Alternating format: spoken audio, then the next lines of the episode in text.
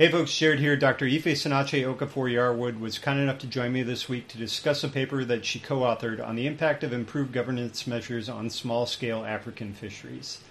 This episode was edited and produced by Joshua Groover. We are still looking for audio editors to add to our team, so if you're interested, please email us at ccontrol at cimsec.org with your resume. Finally, I want to take the opportunity to recommend our partners in the CIMSEC Podcast Network, the Bilge Pumps. You can find Alex, Jamie, Drac, and a pile of Irn-Bru bottles wherever you download your podcasts. And on that note, I'll turn it over to Kimbersman.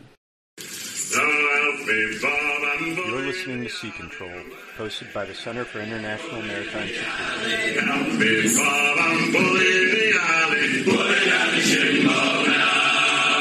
Aloha, shipmates, and welcome back aboard Sea Control. Today we're welcoming back Dr. Ifesinachi Okafor Yarwood, and we're going to be discussing her article in the January issue of Marine Policy Survival of the Richest, Not the Fittest how attempts to improve governance impact African small scale marine fisheries. So, Ife, thank you for coming on again. And uh, could you refresh the listeners on your background, please? Thank you so much for having me again. So, my name is Ife Sinatio Yarwood, and I'm a lecturer in sustainable development at the School of Geography and Sustainable Development, University of St. Andrews. And my focus in terms of my research is on oceans governance and maritime security, primarily on the African continent, issues relating to um, maritime threats and oceans governance in the African continent. Well, thank you very much for coming back. And as a reminder to our listeners, all opinions are our own and not reflective of any institution with which we might be otherwise associated. So, if we'll jump right into the questions. Uh, it's pretty well established at this point that African nations see a lot of distant water fishing fleets fishing inside their exclusive economic zones. I know you and your team looked into this. What is that costing these nations roughly? So I think the first thing to point out in terms of the potential um, economic benefit of um, agreements or fishing arrangements with water fishing fleets is that it, it can be beneficial and it is actually economically beneficial for African state. What is the problem, however, is the overexploitation of already depleted fish stock and the fact that the monitoring, survey, and control of some of the activities of these vessels are not done as effective as it should be. And as a result, um, a lot of these vessels are also engaging in illicit activities, such as, or primarily illegal, unreported, and unregulated fishing, of which the implication is is very severe for the African continent. Without focusing so much on the economic implication, we can talk about the potential food security implication, especially when we take into account that millions of people rely on fisheries for not only livelihoods but also their um, food security and primarily as a source of animal protein. So such unsustainable exploitation of the fish stock by distant water fishing fleet, um, as you can see, have an impact on on the food security and the protein needs of, of the people. And then there's then the economic implication of the illegal element of the activities of these vessels. So these are just some of the impact. If we're looking at the negative implication of fishing or business arrangement between African coastal states and distant water fishing fleets. Well, let me ask a follow up question to that then. Uh, is there a way for the different nations to balance the loss of that animal protein, or is the protein just kind of gone from the diet and uh, you know, you're seeing more widespread hunger? And I realize that this is going to vary across, I don't know, 60 different nations in the littorals there. I think actually it will vary depending on where you are. So um, the impact in terms of on protein needs would likely be more severe for um, land linked countries or landlocked countries that might rely on fish stock from um, coastal states or might rely, of course, on fish stock for, from their lakes and, and other things because it has obviously, once fish stock is depleting, it has general impact on different people and their ability to maybe be able to extract enough to continue to feed their families. And so the first thing to note is that even without I guess you could say maybe looking at the last 10 years, even without the severity of um, overfishing, for example, or in terms of the depleting nature of fish stock as we know it today, unfortunately, African states or African countries were not necessarily meeting their fish protein need. The main thing to note is that African states, especially coastal states, many of them are not um, reaching that maximum amount of their protein needs even before this. The implication then is that as fish stock depletes, it means their ability to meet the protein needs of their people um, diminishes further. And this is why it's a problem. It might be the case that people that live in cities might be able to buy from, um, maybe get their protein needs from meat or other sources, but those in the coastal areas might primarily rely on fish for um, their protein it, which is obviously going to be problematic if they're no longer catching enough fish to not only meet their food security, but also um, the protein element. Which distant water fishing nations in particular are fishing in African waters? There are so many countries. So obviously in recent times, if you've been following a lot of the research or news articles or, and other reports by different entities, you know that distant water nation like China has been in the news a lot, not only because of the fact that they um, sign um, agreements or buy licenses from coastal states to exploit their resources, but sometimes indirectly they front local companies to be able to sort of fish on their behalf. So something that I will refer to here and have been referred to by other researchers as a, a form of beneficial ownership, wherein um, an entity might be fronted to make it look like they're from that country, when in fact where the benefit in terms of the money and the uh, the stock that is likely to be extracted is based elsewhere on the continent. So China is one of the countries. Um, we also have countries, or should I say, entities like the European Union, which of course comprises of so many countries that are able to fish on the African continent. And we also have um, South Korea, we have Russia. We have so many other countries that are able to extract resources, either directly through agreement or licensing, or through beneficial ownership, which is obviously tricky because of the lack of transparency in terms of the fact that they might be fronting companies or entities that are based in a particular country to make it legal when in fact the benefit in terms of the economic benefit is actually elsewhere that is not in the African continent. For this paper, did you limit your research to specific nations? Um, so for this research, we looked at the African continent and we're not looking at it from the outsider perspective. We, we were focusing primarily on um, African examples because we wanted to understand, you know, some of the policies that the the African countries, or should I say, African governments, are making to ensure fishery sustainability. So let's say they have recognized that there's a problem that fish stock is depleted or extracted at an unsustainable level and they are working to do something about it. And so wanted to explore to see what are different countries doing and how or what impact is it having on different um, sectors.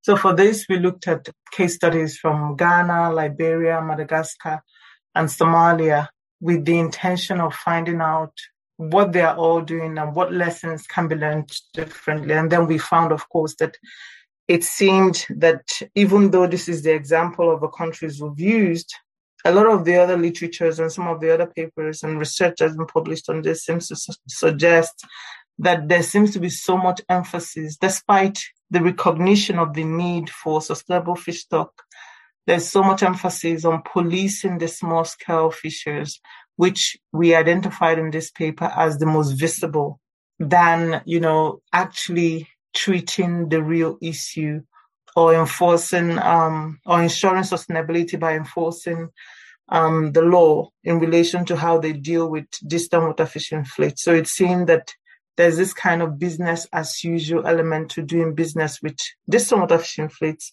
but I mean, in comparison, they are policing the artisanal fisheries sector, which we found as counterproductive.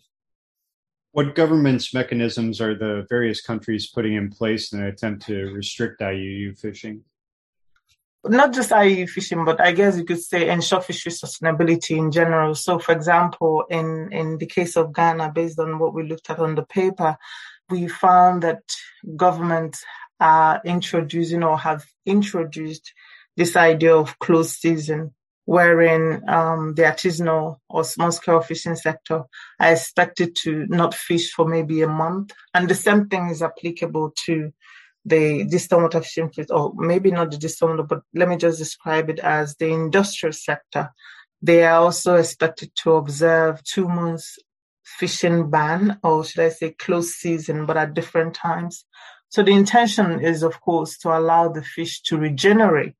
And with this, there will be surplus. You know, once they um, adhere to this closed season, things would improve. And then in Liberia, we found that the government were reducing the inshore area from six nautical miles to three nautical miles. This is the area that is available to artisanal fishers. And of course, there's been a lot of, I think maybe the right term I can say uses complexities around the implementation of this closed season because it was first introduced or spoken about through an executive order by the former president of Liberia in 2017 but was never implemented due to, you know, um, public outcry and NGOs and people really, and, and fisher folk as well, talking about it, saying that this is an unfair decision to make.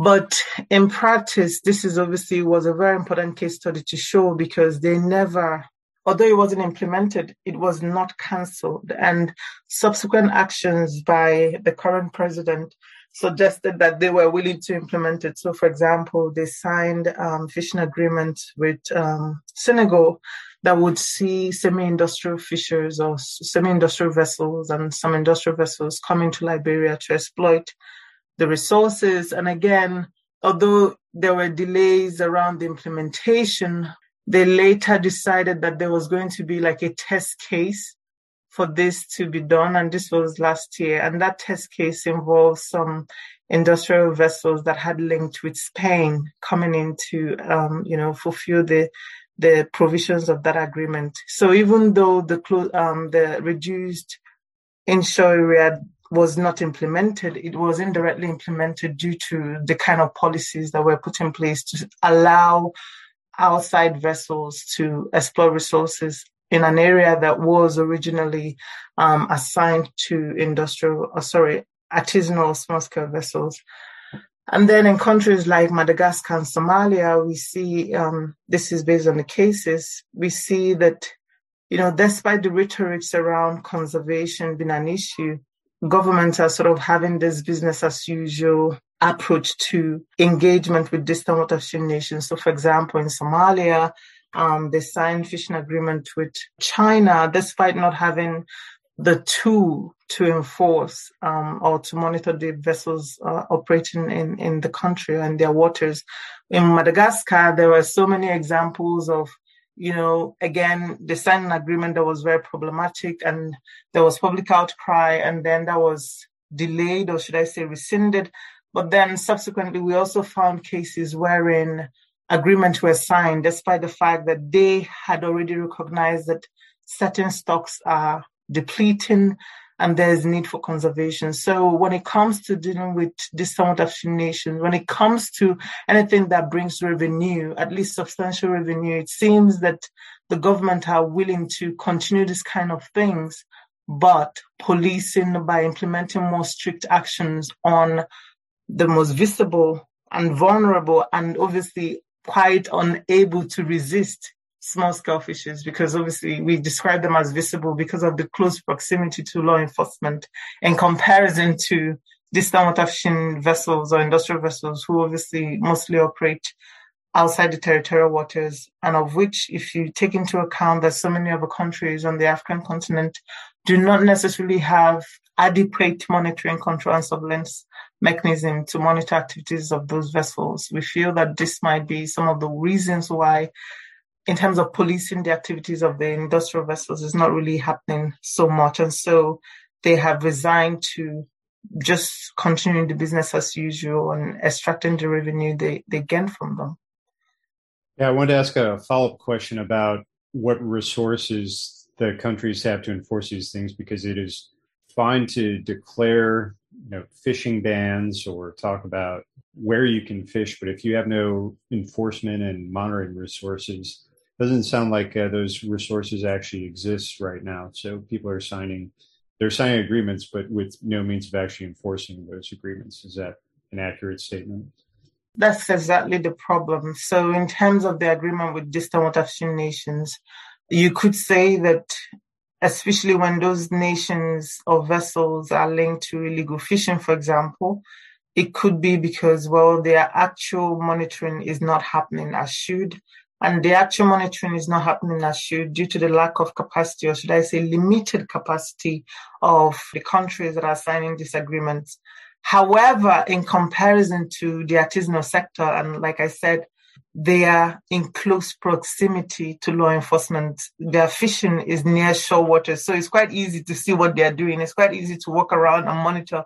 It's quite easy to come to the landing site and see what's happening. So, for example, in in in the case of fishing ban or checking how effective or how sustainable how responsive artisanal fishers are to existing regulations around combating illegal fishing is easier for so many coastal states on the African continent to do that due to the close proximity of the artisanal sector to them.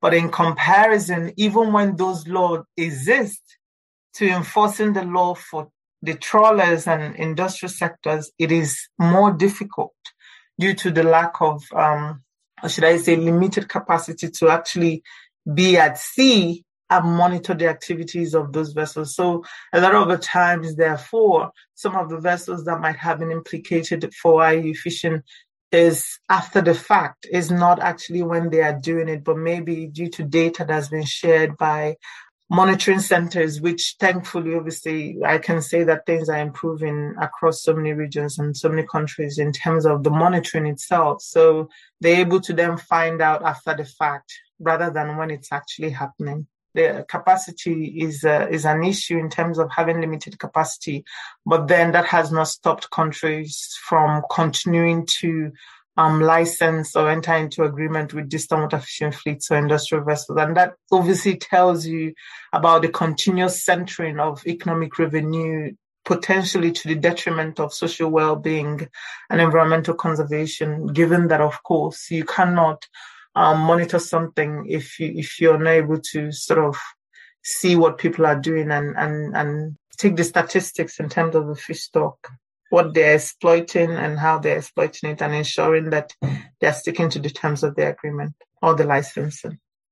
Now, you argued in the paper that the government governance mechanisms disproportionately affect small scale fisheries, and you just gave us some examples of that. I would assume, too, in a lot of these cases, the law enforcement vessels and the artisanal fishers are sharing the same port facilities. So they're probably leaving from piers not that far apart from one another. You can observe from land exactly you know, what that fisherman is doing that day. But how would you characterize or describe a small scale fishery in this instance? So you're right, and this is why we said more visible, and I use the term the close proximity. So small scale fishers or industrial, uh, sorry, artisanal fishers are fishing that is usually done either in canoes, you know, like this wooden boat in front. I think they call it pirogue, and it's it's it's characterized by that. And for so many countries, it could be um, in terms of where they're able to fish uh, from zero to five nautical miles, zero to three, and in, depending on what country, could be up to zero to 12 nautical miles that they're able to extract resources. These are area that is restricted to small scale fishes. And a lot of the time they are done by fisher folk that live in coastal communities. Uh, they are in some countries, and increasingly, it might also be something that is done by migrant fishers. You know, in West Africa, for example, fishers might, based on maybe the season in terms of the level of catch, might migrate, leave their country. Say, Nigerian might leave Nigeria for Liberia, or Nigeria for Ghana, or Ghana for Togo, or Togo, or, or Ghana to Benin, for example, to fish. So it it's categorized by um, then the small scale nature of, of the fishing activities is categorized by the fact that it's usually done with canoes, but primarily it's in the inshore areas. And like I mentioned earlier, it could be zero to three, zero to five, or maximum zero to 12 nautical miles, depending on countries. So, what impact are you seeing on the small scale fishers of all the factors that you described? So, we've talked about governance mechanisms, we've talked about uh, increased visibility that leads to disproportional enforcement on uh, artisanal fishers, and then depletion of stocks. What is the net effect on the small scale fisheries? Um, so, the impact can be quite severe in terms of one, their ability to make ends meet. And although we're talking about fishing, and this is actually why it's very important in terms of what we wrote and, and our paper is very important, is that there are already so many factors that is undermining the livelihood of small scale fishers on the African continent. So we have overfishing, of course, which has affected um, fisheries population. So we know that depleting fish stock is already a reality to the point that fisher folk are not catching enough in comparison to before. And then we also seen not only overfishing, I'm sorry, over policing as a result of, you know, trying to ensure sustainable fishing, but over policing as a result of trying to combat piracy in at sea, especially in Western Central Africa, to the point that unfortunately sometimes fisher folks are mistaken as potential pirates or potential armed robbers that obviously also affect their ability to go freely at sea and fish because of course there's so much um, emphasis on trying to combat piracy have meant that sometimes they are victims in terms of um, being stopped and being asked to turn around or even policies like putting up curfew in terms of their ability to be at the harbor, for example, have meant that the fishing time have reduced. And so there's so many things that is going against them in terms of their ability to make ends meet. And then you have these policies that's been introduced to ensure sustainable fisheries, more or less stifling them even more. So the impact, of course, means that their income is likely to be affected and with that, their ability to um, support their families. So this is obviously very problematic because it's not as simple as saying if someone cannot make ends meet, they might be tempted to um, engage in criminal activity.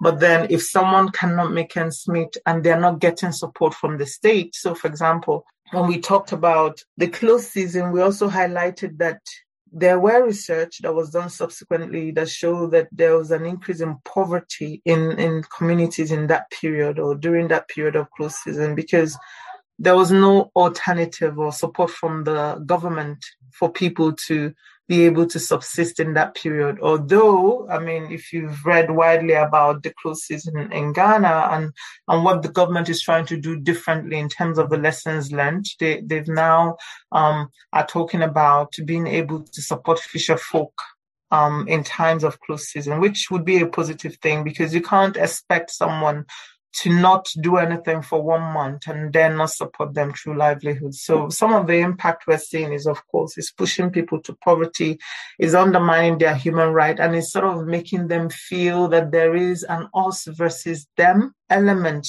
to policing, especially when it comes to maritime security in general, wherein they are they must be um, subjugated to so many rules and regulations, whilst the other people that actually, based on the evidence and the data that exists in terms of illegal fishing or exploitation of fish stock, are allowed to continue what they are doing without being regulated or policed in the same way that small scale or artisanal fishers are. And finally, what were your recommendations for a more inclusive fisheries sector? So our recommendation was actually something that is based on the Food and Agriculture Organization of the United Nations have written about this. So this is based on voluntary guidelines in support of small scale fisheries um, which was created in 2015. So we we argue that there is an incentive for African government to consider implementing that in its entirety.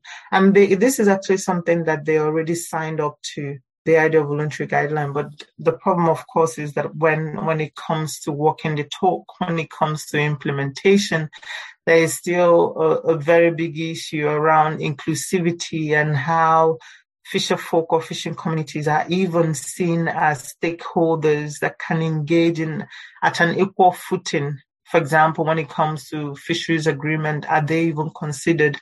When it comes to fishing licensing and even investing the revenue from the fish stock, are adjacent communities, are, are fishing communities even considered or, or thought of?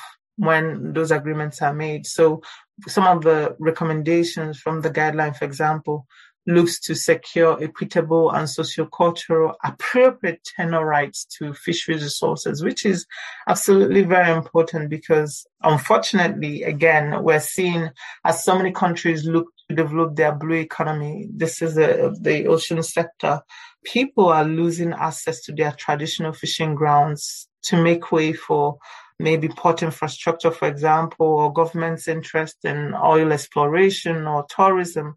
So the voluntary guideline ensures, if implemented, that the rights of fisher folk are taken into account when these things are happening and that um, resources are managed and tenure rights are allocated accordingly. And of course, um, support for local development and decent work. These are just some of the, the things that the voluntary guideline emphasizes. And importantly, of course, promoting gender equality because even though when we're talking about fishing in so many countries on the continent, the idea or what we envision is men, you know, going to fish.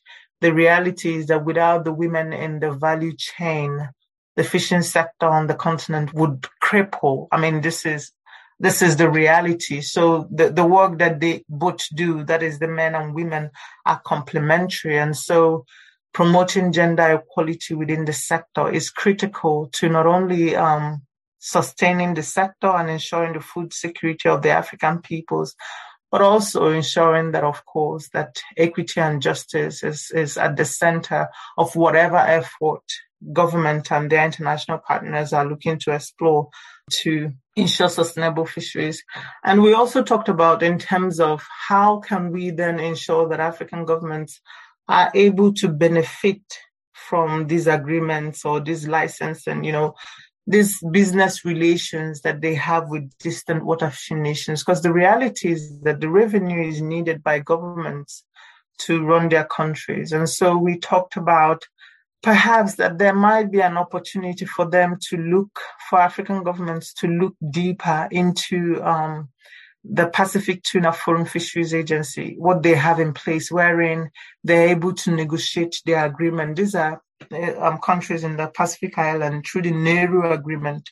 They're able to negotiate their fisheries agreement or tuna agreement as a block and so we reflected on perhaps this is something the continent can consider because you're more powerful when you're a collective, when you come together and you're negotiating from not only from a good knowledge base, because you would have had experts and different countries contributing ideas than going as a single entity to negotiate on something that is migratory. Obviously, the migratory nature of fish means that the impact of depleting fisheries is not is cross boundary. And so there is likely to be a very great incentive for the continent to consider the Pacific Island styled approach. This might not mean obviously implementing what the Pacific Island countries have in place in its entirety, but there might be elements of it might be beneficial for countries on the continent. And this is why we highlighted it as a potential solution. And of course, we then talked about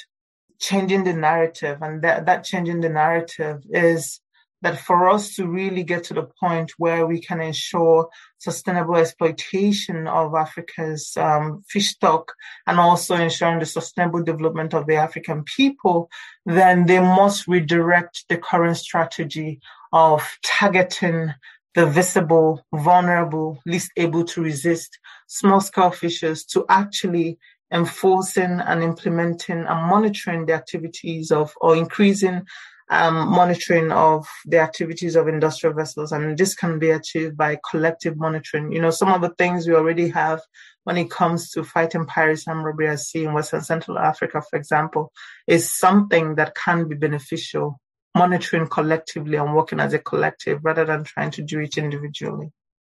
Well, unfortunately, that's all the time that we uh, or that's all that we have time for today. I'd like to thank my guest, Dr. Ifesinachi Okafor-Yarwood. Uh, Ife, where can we find you online and what's your next project? I am on Twitter.